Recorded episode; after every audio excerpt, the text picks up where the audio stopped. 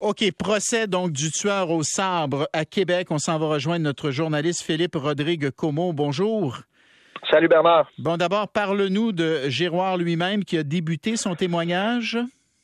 Oui, qui s'est présenté à la barre euh, des témoins, les pieds et les mains menottés, escorté par trois constables spéciaux. Il était hors de question pour les constables de, de, permettre le retrait des menottes au poignet. Alors, ça a commencé vers 11h30. C'est le tout début de son témoignage. C'est son avocat qui lui euh, pose des questions, après quoi ce sera le contre-interrogatoire qui risque d'être plus confrontant. Giroir qui a passé euh, le, procès au grand complet, les yeux rivés au sol, presque à temps plein. Aujourd'hui, il était très attentif pour le premier témoignage de la défense, qui était celui de sa mère. Ensuite de ça, il s'est pointé au box des témoins, cheveux rasés, vêtu d'une chemise blanche. Il a répondu qu'il était angoissé de se retrouver face au jury. Et je dois te dire, Bernard, que malgré sa nervosité qui est apparente, euh, sa voix est claire, et il me semble assez lucide dans les réponses aux questions qui lui sont posées. Donc, après avoir passé toute la durée du procès à regarder le sol, les yeux baissés, la tête baissée, il sait, là, quoi, il a levé la tête, là, puis il regarde en avant de lui, là?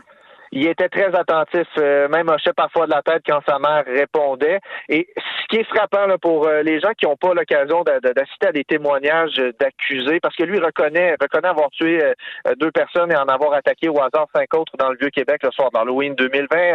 ça, il reconnaît, c'est la non-responsabilité criminelle pour cause de troubles mentaux qui est en jeu, ce qui distinguait le bien du mal.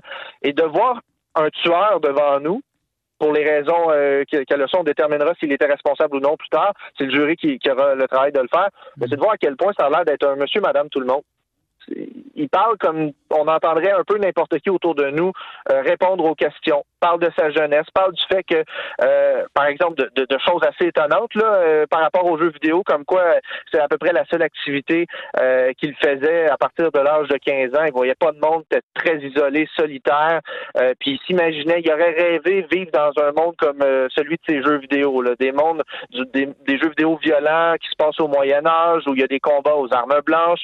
c'est un peu là-dedans qui, qui s'était cloîtré euh, pendant les dernières années avant de passer à l'acte.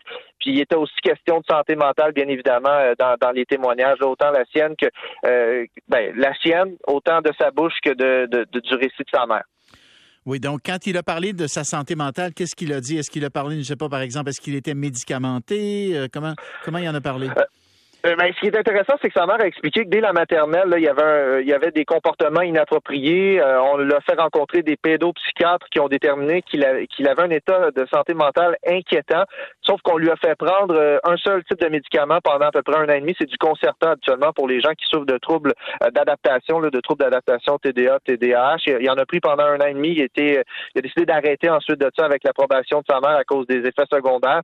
Et il n'a pas pris d'autres médicaments, quoi qu'il a été suivi. Par rapport à son état de santé mentale, c'est au jury de le déterminer, mais dans les choses qu'il raconte. Il y a sa mère qui dit qu'il parlait tout seul tout le temps dans la douche et qu'il riait à ses propres propos.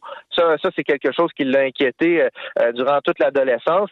Mais il y a aussi le fait qu'il se sentait investi d'une mission une mission où il voulait tuer des gens. Et là, il fait référence à deux Carl Giroir. Il y a le Carl Giroir normal, puis il y a celui qui veut tuer des gens pour alerter ses alter égaux, pour euh, euh, pour euh, pour se faire remarquer, pour démontrer qu'il est courageux. Ça, c'est des idées qu'il avait en tête jusqu'à quatre ans avant de semer la mort euh, dans le vieux Québec. Euh, et, il est vraiment question de deux Carl Giroir et c'est comme ça qu'il qu'il le raconte. Ça explique pourquoi il voulait pas voir d'un monde qui répondait pas à la porte quand sa mère allait cogner chez lui pour euh, le, rencontrer, pour aller faire aller, aller, prendre un verre, par exemple, parce qu'il voulait pas mentir aux autres et avoir à leur cacher le fait qu'il y avait une mission, qu'il devait accomplir un devoir, puis ce devoir-là, c'était de tuer des gens. Et ça, il en était sûr et certain. Et ça me ramène à toute la question de distinguer le bien du mal clairement, au niveau euh, de la santé mentale, ce sera au jury de le déterminer, mais il m'apparaît comme quelqu'un qui avait besoin d'aide. Sauf qu'après ça, le défi, c'est de déterminer ce qui était capable de savoir euh, si c'était mal moralement d'aller attaquer des gens, ce qu'il y avait la santé mentale pour pouvoir faire ce calcul-là. Euh, et c'est ce qui va être au centre de, de, de, ce procès, alors que la couronne pourra le contre-interroger éventuellement. Là, il est calme, il répond aux questions calmement, demande même au juge, de, au, à l'avocat de répéter ces, ces questions. ça va être plus tard que ça risque d'être intéressant, mais clairement, au niveau mental, il y avait certaines problématiques déjà euh, dès euh, l'adolescence. Oui, sa mère qui dit euh, Ça fait des années qu'il va pas bien, mon fils. Hein? Ce, sont les mots qui sont rapportés notamment par Gabriel Bellin.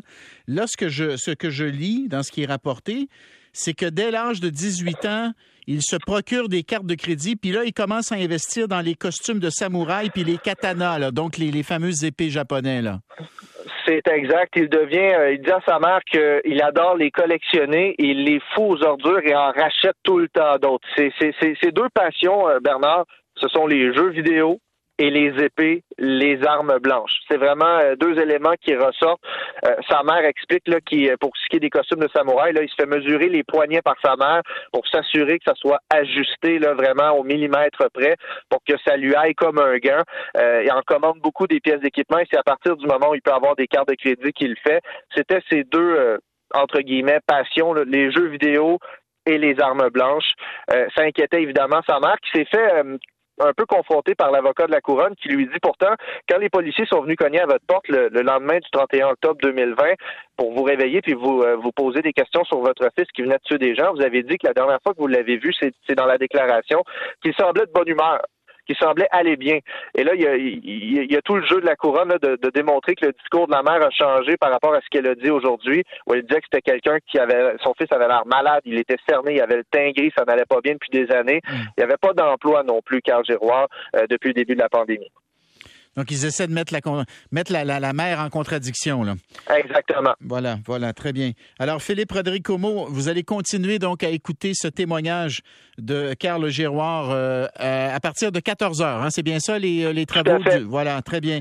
Merci euh, d'avoir pris du temps pour nous et vous allez continuer à, à écouter ça et vous allez nous en parler un peu plus tard. Merci. Ça fait plaisir.